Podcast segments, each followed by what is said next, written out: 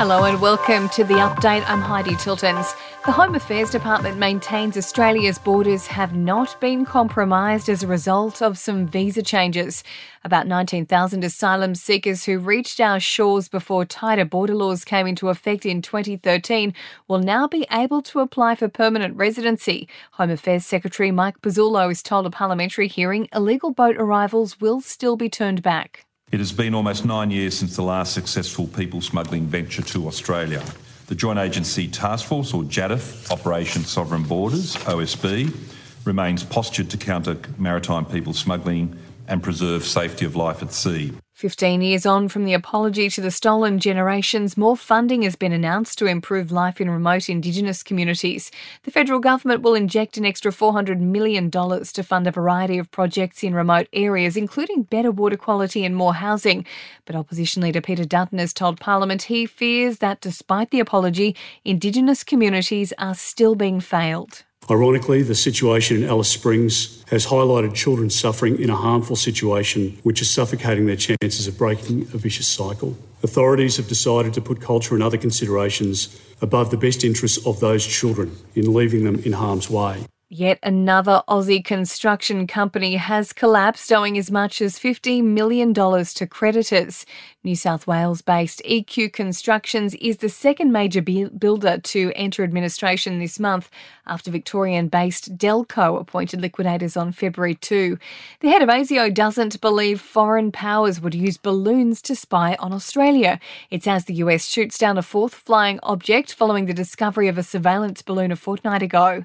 It's hoped text messaging registry could stop scammers posing as legitimate organisations. The communications watchdog is is exploring whether an SMS sender ID register could be brought in. Similar systems are already in place in the UK and Singapore. There's been a rise in products declaring themselves as vegan. Fashion retailers are increasingly opting for the term instead of just describing the garments as synthetic.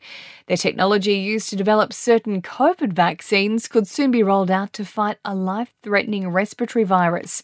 Studies show Moderna's mRNA technology is potentially 90% percent effective at preventing symptoms of RSV. In sport, Kansas City has won this year's Super Bowl, beating Philadelphia by three points. The Chiefs were down at halftime, but a late field goal sealed their 38 35 victory. Coach Andy Reid says it was a team effort to get them back in the contest. Contributed that to the offensive line, Pat Mahomes and the rest of the offensive players. They did a great job. Eric Bieniemy was tremendous down the stretch there putting things together, and it was just uh, uh, by really by all the coaches, both sides of the ball. Australian coach Andrew McDonald is dismissing talk of a major team shake-up after an embarrassing loss to India in the first test. And Scottie Scheffler has won the Phoenix Open by two strokes from Nick Taylor. Aussie Jason Day finished fifth, seven strokes back. In entertainment news, Rihanna has sent fans into a frenzy after revealing she's expecting her second baby.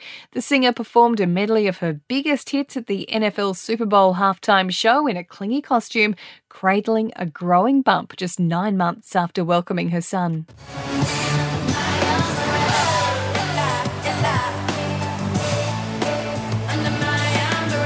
U2 has used the Super Bowl halftime ads to reveal some big news. The band announcing a Las Vegas residency to launch the new MSG Sphere at the Venetian.